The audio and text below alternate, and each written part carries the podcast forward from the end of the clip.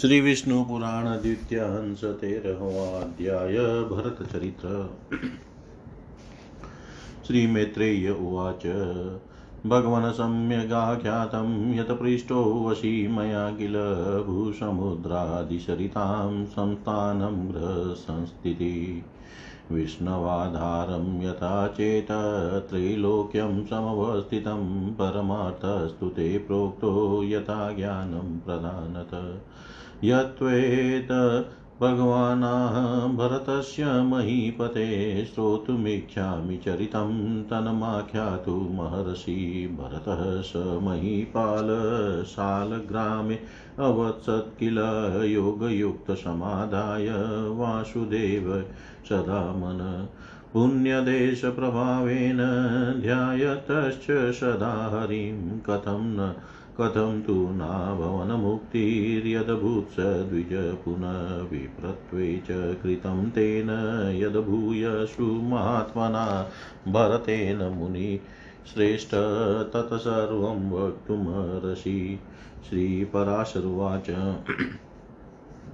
शालग्रामे महाभागो भगवन्यस्तमानस स उवास चिरं कालं मैत्रेय पृथिवीपति अहिंसादिष्वशेषेषु गुणेषु गुणिनां वर अवाप परमां काष्ठां मनश्चापि संयमे यज्ञेशास्यु च्युतगोविन्द माधवानन्तकेशव कृष्णविष्णुऋषिकेश वासुदेव नमोऽस्तु ते। इति राजाः भरतो हरिनामानि केवलम्। नान्यजगादमैत्रेय किञ्चित् स्वप्नान्तरेऽपि च एतत्पदं तदर्थं च विना नान्यदचिन्तयत् शमितपुष्पकुशादानं चक्रे देवक्रियाकृते नान्यानि चक्रे कर्माणि निसङ्गो योगतापस। जगामसोऽभिषेकात् मेकदा तु महानदीं सस्नौ तत्र तदा चक्रे स्नानस्यानन्तरक्रिया अता जगामत तीरं जलं वापु जलं पातु पिपासितासन प्रसवा भ्रमणेकेव हरिणीवनात् ततः सम्भव तत्र पीतप्राय ये जले तथा सिंहस्य नादसु महान् सर्वप्राणिभयङ्कर। ततः सा सहसा त्रासादाप्ता निम्नगातटम् अत्युचारो अणेनास्या नद्यां गर्भपातः। तमूयमानं वेगेन विचिमाला परिप्लुतं जग्राह नृपो गर्भात् पतितं मृगपोतकं गर्भप्रच्युतिदोषेण प्रोतुङ्गाक्रमणेन च मैत्रेयसापि हरिणी पपात च ममारस।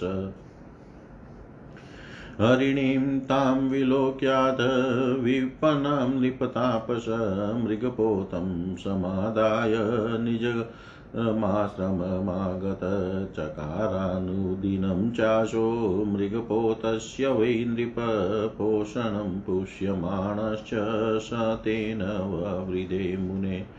चचाराश्रं पर्यन्ते तृणानि गहनेषु स दूरं गत्वा च साधुलत्रासादभ्याययो पुनः प्रातर्गत्वातिदूरं च सायमायात्य यथाश्रमं पुनश्च भरतस्याभूदाश्रमशो जटजाजिरे तस्य तस्मिन् मृगे दूरसमीपपरिवर्तिनी आशि चेत् समासक्तं न ययावन्यतो द्विज। विमुक्तराज्यतनय प्रोञ्जिताशेषबान्धव मम त्वं स चकारो चैतस्मिन् हरिणबालके। किं वृकैर्भक्षितो व्याघ्रे किं सिंहेन निपातित चिरायमाने निष्क्रान्ते तस्यासीदिति मानसम्। एषा वसुमती तस्य कुराब्र कुराग्रक्षतकर्बुरा प्रीतये मम जातोऽसौ क्व ममेणकबालक विषाणाग्रेण मदवाहुं कण्डूयन् परो हि स क्षेमेणाभ्यागतोऽरण्याद् तदपि माँ सुखयिष्यति एते लुनशिकास्तस्य दशनेर चिरोद्गते कुशाकाशा विराजन्ते बटवशां गायिव। इतं चिरगते तस्मिन् चक्रे मानसं मुनि प्रीतिप्रशनवदनपार्श्वस्ते चाभवन्मृगे समाधिभङ्गस्तस्याशीतन्मयत्वादृतात्मन सन्त्यक्ता राज्यभोगर्धि स्वजनस्यापि भूपते। चपलं चपले तस्मिन् दूरगा दूरगामिनी मृगपोते अभवचित्तं स्थैर्यवतस्य भूपते। कालेन गच्छताशोऽथ कालं चक्रे महीपति पितेव पुत्रेण मृगपोतेन वीक्षित। मृगमेव तदा द्राक्षीत्यजन्न प्राणान् सावपि तन्मयत्वेन मेत्रेय नान्यत् किञ्चित् चिन्तय ततश्च तत्कालकृतां भावानां प्राप्य तादृशीं जम्बुमार्गे महारण्ये जातो स्मरो मृग। जाति स्मरत्वादुद्विग्न संसारस्य द्विजोतम विहाय मातरं भूय शालग्राममुपाययो शुष्कैस्तृष्णैस्तथा पर सकुर्वनात्मपोषणम् मृगतो हेतुभूतस्य कर्मणो निष्कृतिं ययो। तत्र चोत्सृष्टदेहोऽसो जज्ञे जातिस्मरो द्विज सदाचारवतां शुद्धे योगिनां प्रवरे कुले। सर्वविज्ञानसम्पन्न, सर्वशास्त्रार्थतत्त्ववितपश्यत्स च मैत्रेय आत्मानं प्रकृते परम्। आत्मनोऽधिगतज्ञानो देवादीनि महामुने, सर्वभूतान्यभेदेन सददश तदात्मन। न पपाठ गुरुप्रोक्तम् कृतोपो कृतोपनयन श्रुतिं न ददश च कर्माणि शास्त्राणि जगृहेण च। उक्तोऽपि बहुश किञ्चिज्जडवाक्यं भाषत, तदप्यसंस्कारगुणं ग्राम्य वाक्योक्तिसंसृतम् अपद्वस्तवपुषोऽपि मलिनाम्बर दृग्द्विजक्लिन्नदन्तान्तर सर्वे परिभूतसदागरे समाननापरां हानिं योगर्धे कुरुति यत जनेनावमतो योगी योगसिद्धिं च विन्दति। तस्माचरेत वै योगी सतां धर्ममधुशयन् जना यथावमन्येरन् गच्छेयुनेव सङ्गीतं हिरण्यगर्भवचनं विञ्चित्येतं महामती आत्मानं दर्शयामाश जडोन्मत्ताकृतिं जने भुङ्क्ते कुलमाशव्रीहा दिशाकं वन्यं फलं कणान्यद्यदाप्नोति शुभौ तदते कालसंयमम् पितर्युपरतेशोत भ्रातृभ्रातृव्यबान्धवे कारितक्षेत्रकर्मादिकदनारपोषित। सुतक्षपीनावयवो जडकारी च कर्मणि सर्वलोकोपकरणं। बभुवाहारवेतन। तं तादृशं संस्कारं विप्राकृतिविचेष्टितं क्षतापृशतराजस्य काल्ये पशुमकल्पयत् रात्रौ समलङ्कृत्य विशस्य विधानत अधिष्ठितं महाकाली ज्ञात्वा योगेश्वरं तथा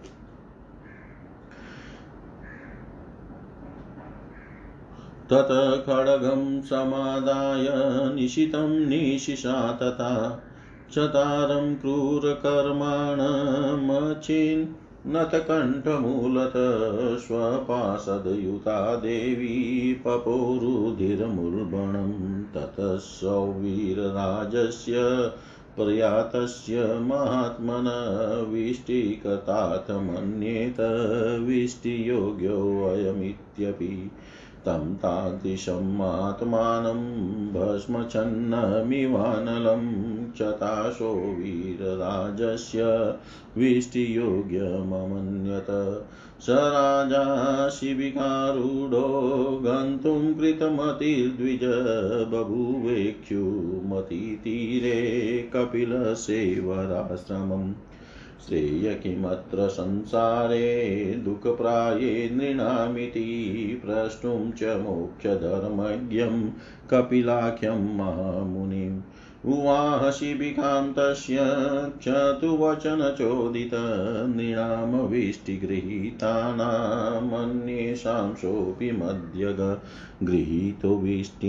विप्र सर्वज्ञानेकभाजन जातिस्मरो वशो पापस्य क्षयकाम उवाहताम् ययो जडमतिशोऽथ युगमात्रावलोकनं कुर्वन्मतिमिता कुर्वन्मतिमतां श्रेष्ठस्तदन्ये त्वरितं ययुविलोकय नृपतिशोऽथ विषमाशिबिका गतिं किमेतदित्याह समं गम्यतां शिबिका वः पुनस्तथैव शिबिकां विलोकय विषमां हि स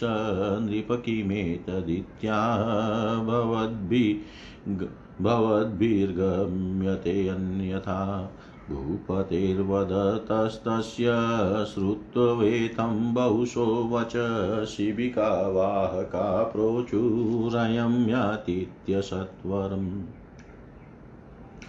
राजोवाच।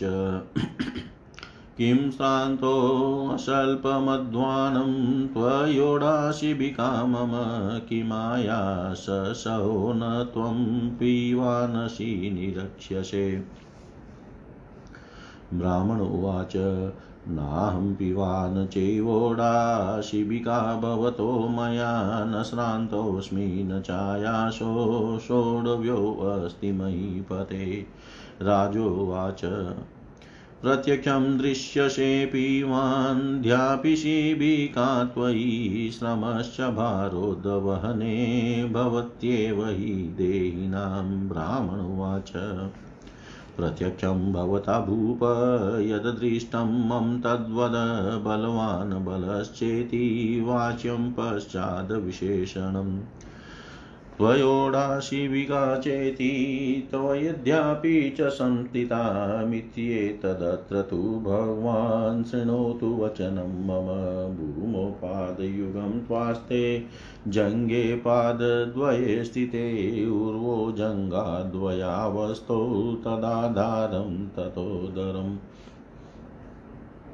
वक्षस्थलं तथा बाहुस्कन्धौ चोदरसंस्थितौ स्कन्धाश्रितेयं शिबिका मम भारोऽत्र किं कृत शिबिकायां स्थितं चेदं वपुस्त्वदुपलक्षितं तत्र त्वमहमप्यत्र प्रोच्यते चेदमन्यता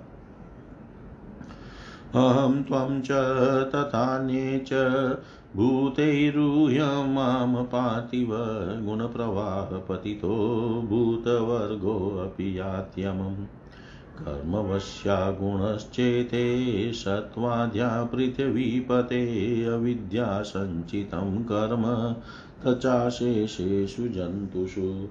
आत्मा शुद्धोऽक्षरशान्तो निर्गुणप्रकृते पर प्रवद्यद्यपचयो नास्य एकस्याखिलजन्तुषु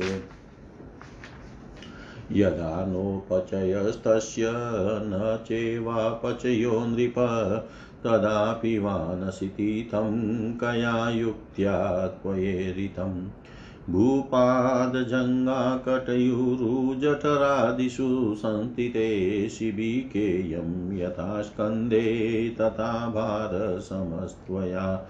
तथान्ये जन्तुभिर्भूप शिबिकोडा न केवलं शैलद्रुमगृहोत् ततोऽपि पृथिवीसम्भवोऽपि वा? यदा पुंस पृथग्भाव प्राकृते कारणे नृप सोढव्यस्तु तदायास कथं वा नृपते मया? यद्द्रव्या शिबिका चेयं तद्द्रव्यो भूतसङ्ग्रह भवतो मे अखिलस्यास्य ममत्वेनोपबृंहित। श्रीपराशरुवाच।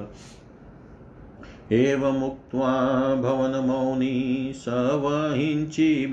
द्विज सोऽपि राजावतीर्योर्व्यां तत्पादो जगृहे त्वरन् राजोवाच।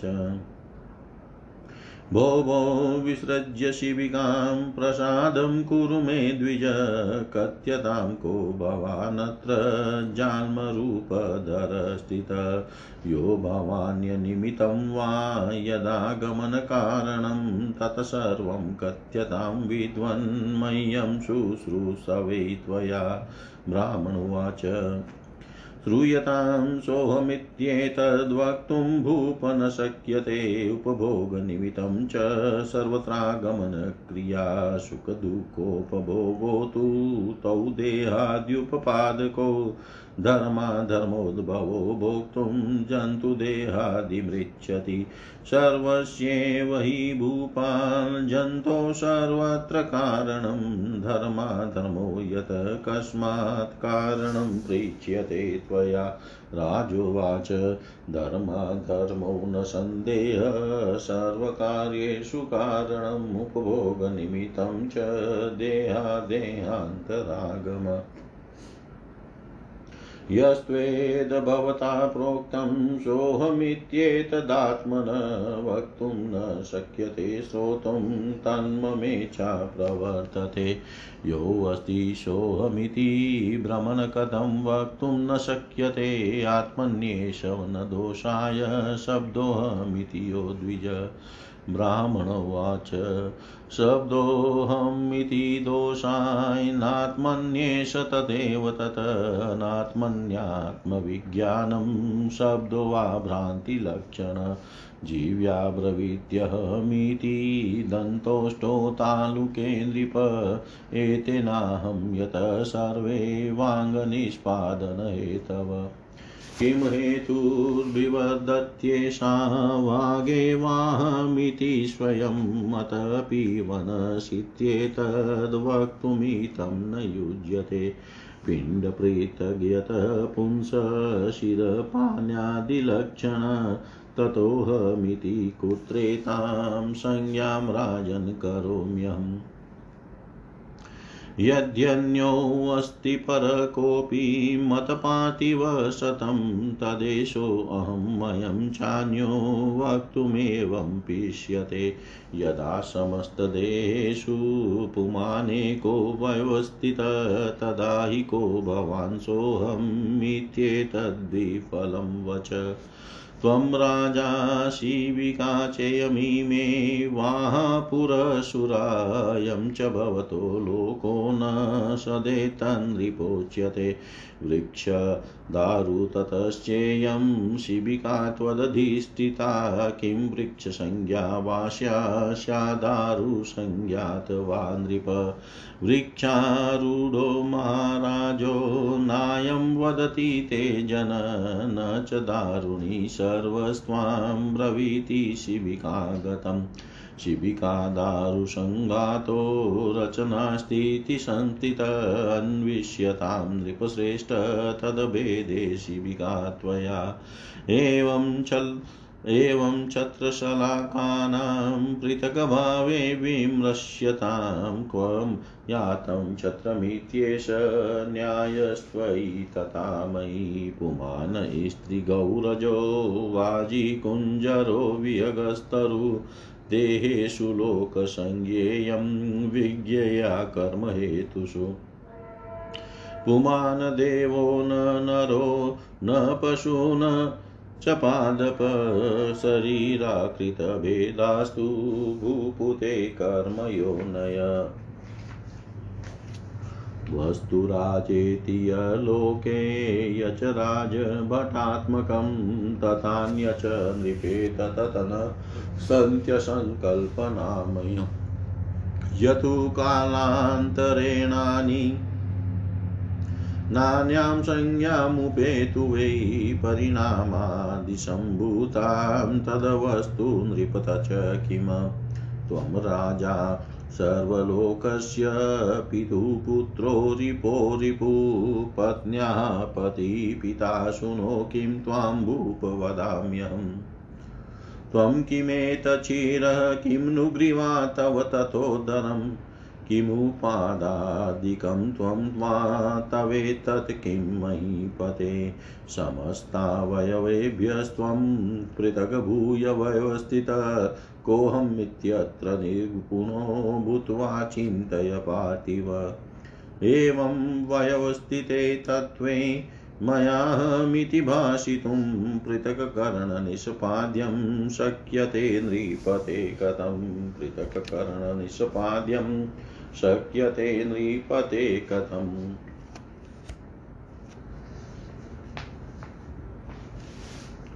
श्री मैत्रेय जी बोले, हे भगवान, मैंने पृथ्वी, समुद्र, नदियों और ग्रह गण की स्थिति आदि के विषय में जो कुछ पूछा था, सो सब आपने वर्णन कर दिया।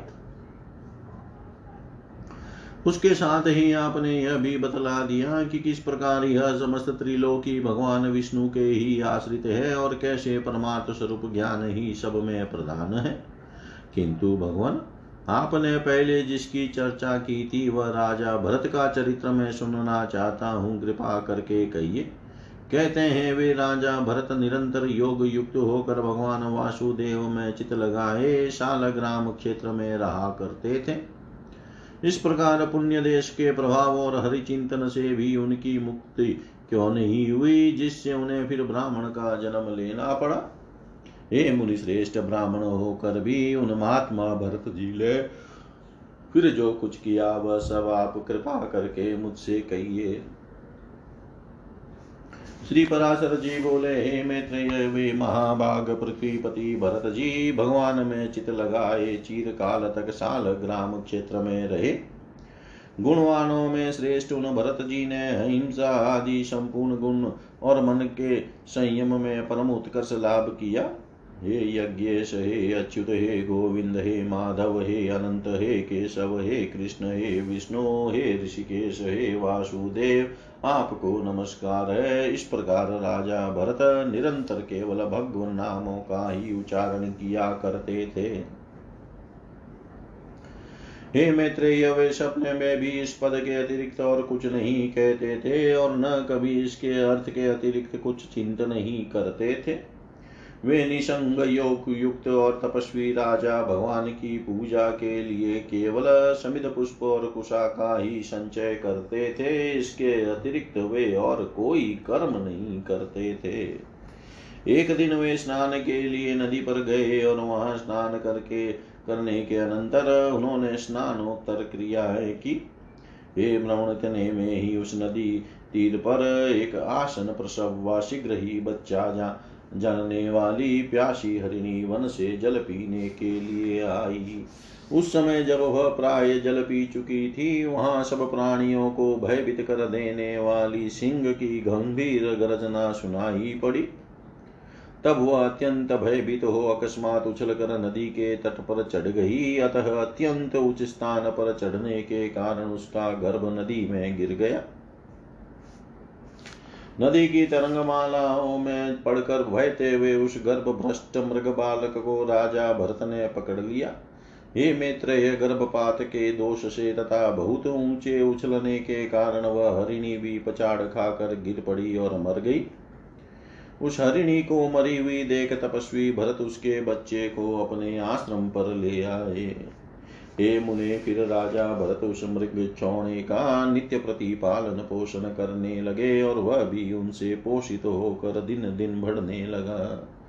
वह बच्चा कभी तो उस आश्रम के आसपास ही घास चरता रहता और कभी वन में दूर तक जाकर फिर सिंह के भय से लौट आता। प्रातः काल वह बहुत दूर भी चला जाता तो भी सायं काल को फिर आश्रम में ही लौट आता और भरत जी के आश्रम की पर्णशाला के आँगन में पड़ा रहता। हे द्विज, इस प्रकार कभी पास और कभी दूर रहने वाले उस मृग में ही राजा का चित सर्वदा आसक्त रहने लगा। वह अन्य विषयों की ओर जाता ही नहीं था। जिन्होंने संपूर्ण राजपाट और अपने पुत्र तथा बंधु बांधवों को छोड़ दिया था, वे ही भरत जी उस हरिण के बच्चे पर अत्यंत ममता करने लगे। उसे बाहर जाने के अनंतर यदि लौटने में देरी हो जाती तो वे मन ही मन सोचने लगते, ओ, उस बालक को आज किसी भेड़िए ने तो नहीं खा लिया। किसी सिंह के पंजे में तो आज वह नहीं पड़ गया। देखो उसके खुरों के चिन्हों से यह पृथ्वी कैसे चित्रित हो रही है। मेरी ही प्रश्नता के लिए उत्पन्न हुआ वह मृग चोना न जाने अब कहाँ रह गया। क्या वह वन से कुशल पूर्वक लौट कर अपने सिंगों से मेरी भुजा को खुजला कर मुझे आनंदित करेगा?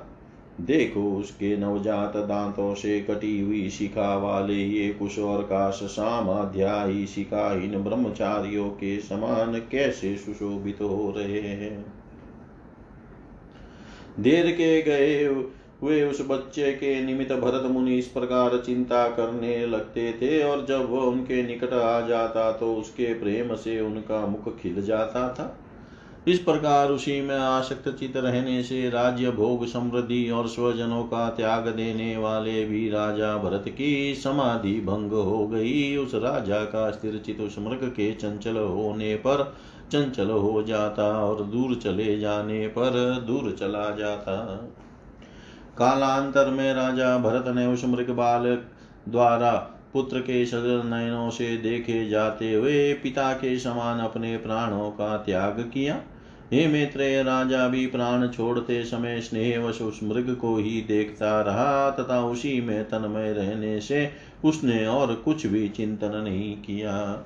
तदनंतर उस समय की सदृढ़, सुदृढ़ भावना के कारण वह जम्बू मार्ग कालंजर पर्वत के घोर वन में अपने पूर्व जन्म की स्मृति से युक्त एक मृग हुआ। हे द्विजोतम अपने पूर्व जन्म का स्मरण रहने के कारण वह संसार से उपरत हो गया और अपनी माता को छोड़कर फिर साल ग्राम क्षेत्र में आकर ही रहने लगा। वहाँ सूखे घास पूछ और पत्तों से अपना शरीर पोषण करता हुआ वह अपने मृगत्व प्राप्ति के हेतु भूत कर्मों का निराकरण करने निराकरण करने लगा।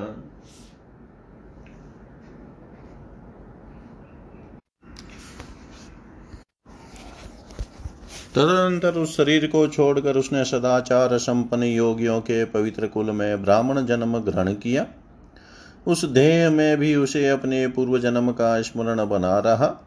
हे मैत्रेय, वह सर्व विज्ञान संपन्न और समस्त शास्त्रों के मर्म को जानने वाला था तथा अपने आत्मा की निरंतर प्रकृति से परे देखता था। हे महामुने, आत्मज्ञान संपन्न होने के कारण वह देवता आदि संपूर्ण प्राणियों को अपने से अभिन्न रूप से देखता था। उपनयन संस्कार हो जाने पर वह गुरु के पढ़ाने पर भी वेद पाठ नहीं करता था, तथा न किसी कर्म की ओर ध्यान देता और न कोई अन्य शास्त्र ही पढ़ता था। जब कोई उससे बहुत पूछताछ करता तो जड़ के समान कुछ असंस्कृत आशार एवं ग्रामीण वाक्यों से मिले हुए वचन बोल देता। निरंतर मेला, कुचेला, शरीर मलिन वस्त्र और अपरिमार्जित दंत युक्त रहने के कारण वह ब्राह्मण सदा अपने नगर निवासियों से अपमानित होता रहता था। हे मित्र यह योग श्री के लिए सबसे अधिक हानिकारक समान ही है। जो योगी अन्य मनुष्यों से अपमानित होता है, वह शीघ्र ही सिद्धि लाभ कर लेता है।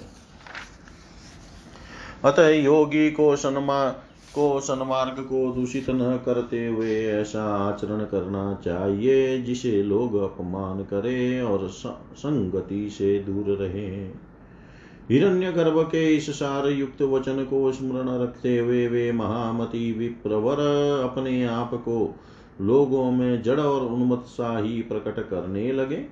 कुलमास जव आदि, धान शाक जंगली फल अथवा कण आदि, जो कुछ भक्ष्य मिल जाता उस थोड़े से की थेड़े थोड़े से को भी बहुत मान कर वे उसी को खा लेते और अपना काल क्षेप करते रहते।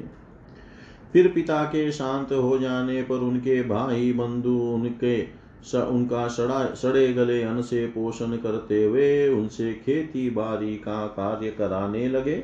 वे बैल के समान पुष्ट शरीर वाले और कर्म में जड़वत निश्चेष्ट थे। अतः केवल आहार मात्र से ही वे सब लोगों के यंत्र बन जाते थे।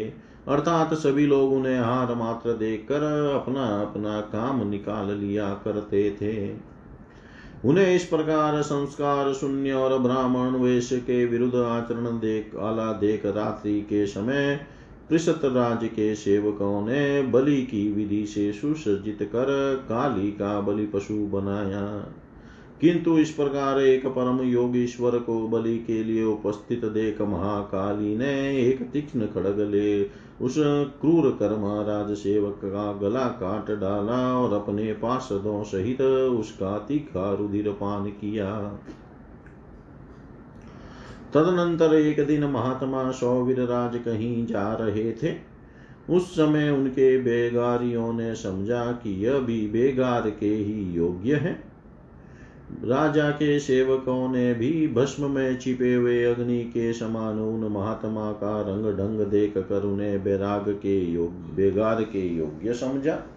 हे द्विज, उन सौव, सौवीर राज ने मोक्ष धर्म के ज्ञाता महामुनि कपिल से यह पूछने के लिए कि इस दुखमय संसार में मनुष्यों का श्रेय किसमें है? शिविका पर चढ़कर इक्षुमती नदी के किनारे उन महर्षि के आश्रम पर जाने का विचार किया। तब राजसेवक के कहने से भरत मुनि भी उसकी पालकी को अन्य बेगारियों के बीच में लगकर वहन करने लगे। इस प्रकार बेगार में पकड़े जाकर अपने पूर्व जन्म का स्मरण रखने वाले संपूर्ण विज्ञान के एकमात्र पात्र वे विप्रवर अपने पाप में प्रारब्ध का क्षय करने के लिए उस शिविका को उठाकर चलने लगे। वे बुद्धिमानों में श्रेष्ठ द्विजवर तो चार हाथ भूमि देखते मंद गति से चलते थे, किंतु उनके अन्य साथी जल्दी जल्दी चल रहे थे। इस प्रकार शिविका की विषम गति देख कर राजा ने कहा रे शिविका, वाहकों, यह क्या करते हो? समान गति से चलो। किंतु फिर भी उसकी गति उसी प्रकार विषम देकर राजा ने फिर कहा रे क्या है? इस प्रकार समान भाव से क्यों चलते हो? राजा के बार बार ऐसे वचन सुनकर वे शिविका वाहक भरत जी को दिखाकर कहने लगे, हम में से एक यही धीरे धीरे चलता है। राजा ने कहा रे तूने तो अभी मेरी शिविका की थोड़ी दूर ही वहन किया है, क्या इतने ही मैं थक गया?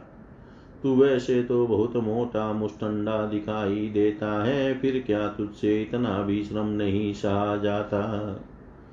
ब्राह्मण बोले, राजन, मैं न मोटा हूँ और न मैं आपकी शिविका ही उठा रखी है, मैं थका भी नहीं हूँ और न मुझे श्रम सहन करने की ही आवश्यकता है। राजा बोले, अरे तू तो प्रत्यक्ष ही मोटा दिखाई दे रहा है। इस समय भी शिविका तेरे कंधे पर रखी हुई है और बोझ ढोने, बोझा ढोने से देहधारियों को श्रम होता ही है। ब्राह्मण बोले, राजन तुम में प्रत्यक्ष क्या दिखाई दे रहा है? मुझे यही बताओ, उसके बलवान अथवा अबलवान आदि विशेषणों की बात तो पीछे करना। तूने मेरी शिविका का वहन किया, इस समय भी वह तेरे ही कंधों पर रखी हुई है। तुम्हारा ऐसा कहना सर्वथा मिथ्या है। अच्छा मेरी बात सुनो। देखो, पृथ्वी पर तो मेरे पैर रखे हैं। पैरों के ऊपर जंगाएँ हैं और जंगाओं के ऊपर दोनों उरु तथा उरुओं के ऊपर उदर है। उदर के ऊपर वक्षस्थल, बाहु और कंधों की स्थिति है तथा कंधों के ऊपर यह शिविका की है। इसमें मेरे ऊपर कैसे बोझा रहा? इस शिविका में जिसे तुम्हारा कहा जाता है, वह शरीर रखा हुआ है। वास्तव में तो तुम वहाँ शिविका में हो और मैं यहाँ पृथ्वी पर हूँ। ऐसा कहना सर्वथा मिथ्या है। हे राजन, मैं तुम और अन्य भी समस्त जीव पंचभूतों से ही वहन किए जाते हैं, तथा यह भूत वर्ग भी गुणों के प्रभाव में पड़कर ही बहा जा रहा है।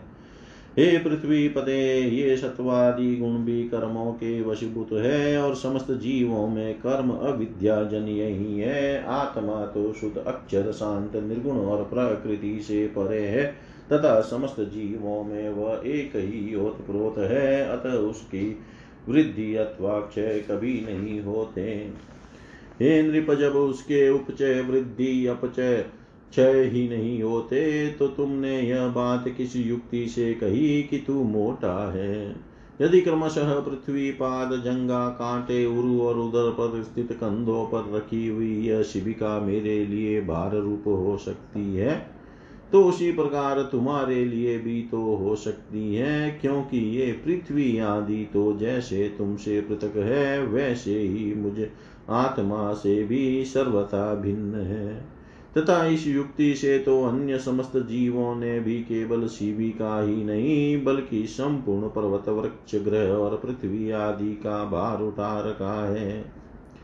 हे राजन, जब प्रकृति जन्य कारणों से पुरुष सर्वथा भिन्न है तो उसका परिश्रम भी मुझको कैसे हो सकता है?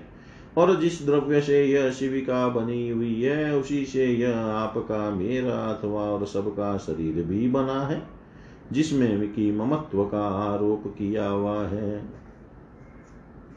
श्री पराशर जी बोले, ऐसा कहे वे द्विजवर शिविका को धारण किए हुए ही मौन हो गए और राजा ने भी तुरंत पृथ्वी पर उतर कर उनके चरण पकड़ लिए। राजा बोला, हो द्विजराज, इस शिविका को छोड़कर आप मेरे ऊपर कृपा कीजिए। प्रभु, कृपया बताइए, इस जड़ वेश को धारण किए आप कौन है? हे विद्वान आप कौन है? किस निमित्त से यहाँ आपका आना हुआ है? तथा आने का कारण क्या आ, आने का क्या कारण है? यह सब आप मुझसे कहिए। मुझे आपके विषय में सुनने की बड़ी उत्कंठा हो रही है। ब्राह्मण बोले हे राजन सुनो। मैं अमुक हूँ, यह बात कहीं नहीं जा सकती। और तुमने जो मेरे यहाँ आने का कारण पूछा, सो आना जाना आदि सभी क्रियाएँ कर्म फल के उपभोग के लिए ही हुआ करती हैं। सुख दुख का भोग ही देह आदि की प्राप्ति कराने वाला है, तथा धर्म जन धर्माधर्म जन्य सुख दुख को भोगने के लिए ही जीव देह आदि धारण करता है। हे भूपाल, समस्त जीवों की संपूर्ण अवस्थाओं के कारण ये धर्म और अधर्म ही है। फिर विशेष रूप से मेरे आगमन का कारण तुम क्यों पूछते हो? राजा बोला उसे ही समस्त कार्यों में धर्म और अधर्म ही कारण है। और कर्म फल के उपभोग के लिए ही एक देह से दूसरे देह में जाना होता है। किंतु आपने जो कहा कि मैं कौन हूँ, यह नहीं बताया जा सकता। इसी बात को सुनने की मुझे इच्छा हो रही है। हे भ्रमण जो है अर्थात जो आत्मा करता भोक्ता रूप से प्रतीत होता हुआ सदा सता रूप से वर्तमान है, वही मैं हूँ। ऐसा क्यों नहीं कहा जा सकता? हे द्विजय यह हम शब्द तो आत्मा में किसी प्रकार के दोष का कारण नहीं होता। ब्राह्मण बोले, हे राजन, तुमने जो कहा कि हम शब्द से आत्मा में कोई दोष नहीं आता, सो ठीक ही है। किंतु अनात्मा में ही आत्म तत्व का ज्ञान कराने वाला भ्रांति मूलक हम शब्द ही दोष का कारण है। हे नृप हम शब्द का उच्चारण जीवा दंत और तालु से ही होता है, किंतु ये शब्द उस शब्द के उच्चारण के कारण है, अहम मैं नहीं। तो क्या जीवादि कारणों के द्वारा यह वाणी ही स्वयं अपने को हम कहती है? नहीं, अतः ऐसी स्थिति में तू मोटा है, ऐसा कहना भी उचित नहीं है। सिर तथा कर चरण आदि रूप यह शरीर भी आत्मा से पृथक ही है। अतः हे राजन, इस अहम शब्द का मैं कहाँ प्रयोग करूँ? तथा हे नृप श्रेष्ठ यदि मुझसे भिन्न कोई और भी सजातीय आत्मा हो तो भी यह मैं हूँ और यह अन्य है, ऐसा कहा जा सकता था। किंतु जब समस्त शरीरों में एक ही आत्मा विराजमान है तब आप कौन है? मैं वह। हूँ ये सब वाक्य निष्फल ही है। तू राजा है, यह शिविका है, ये सामने शिविका वाहक है, तथा ये सब तेरी प्रजा है। हे नृप, इनमें से कोई भी बात परमार्थ सत्य नहीं है। हे राजन, वृक्ष से लकड़ी हुई और उससे तेरी ये शिविका बनी तो बता इस लकड़ी कहा जाए? आय वृक्ष। किंतु महाराज वृक्ष पर बैठे हैं, ऐसा कोई नहीं कहता और न कोई तुझे लकड़ी पर बैठा हुआ ही बताते हैं। सब लोग शिविका में बैठा हुआ ही कहते हैं। हे नृपश्रेष्ठ, रचना विशेष में स्थित लकड़ियों का समूह ही तो शिविका है। यदि वह उससे कोई भिन्न वस्तु है तो काष्ट को अलग करके उसे ढूंढो। इसी प्रकार छत्र की श्लाकाओं को अलग रखकर छत्र का विचार करो कि वह कहाँ रहता है। यही न्याय तुम में और मुझमें लागू होता है। अर्थात मेरे और तुम्हारे शरीर भी पंचभूत से अतिरिक्त और कोई वस्तु नहीं है। पुरुष, स्त्री, गौवज, बकरा अश्व गज पक्षी और वृक्ष आदि लौकिक संज्ञाओं का प्रयोग कर्म हेतु शरीर में ही जानना चाहिए। हे राजन पुरुष जीव तो न देवता है, न मनुष्य है, न पशु है और न वृक्ष है। ये सब तो कर्मजन्य शरीरों की आकृतियों के ही भेद है। लोक में धन राजा राजा के सैनिक तथा और भी जो जो वस्तुएँ हैं ये राजन, वे परमारथ परमारथ सत्य नहीं है, केवल कल्पनामय ही है। जिस वस्तु की परिणाम आदि के कारण होने वाली कोई संज्ञा कालांतर में भी नहीं होती, वह परमार्थ वस्तु है। हे राजन, ऐसी वस्तु कौन सी है? तू अपने ही को देख। समस्त प्रजा के लिए तू राजा है, पिता के लिए पुत्र है, शत्रु के लिए शत्रु है, पत्नी का पति है और पुत्र का पिता है। हे राजन, बतला मैं तुझे क्या कहूँ? हे महीपते, तू क्या यह सिर है अथवा ग्रीवा है या पेट अथवा पाद आदि में कोई है तथा ये सिर आदि भी तेरे क्या है? हे पृथ्वीश्वर, तू इन समस्त अवयवों से पृथक है। अतः सावधान होकर विचार कर कि मैं कौन हूँ। हे महाराज आत्म तत्व इस प्रकार व्यवस्थित है। उसे सबसे पृथक करके ही बतलाया जा, बताया जा सकता है। तो फिर मैं उसे हम शब्द से कैसे बतला सकता हूँ? इति श्रीविष्णुपुराणे द्वितीयांशे त्रयोदशोऽध्याय। सर्वं श्रीशां सदाशिवार्पणवस्तु ॐ विष्णवे नम विष्णवे नम विष्णवे नमः।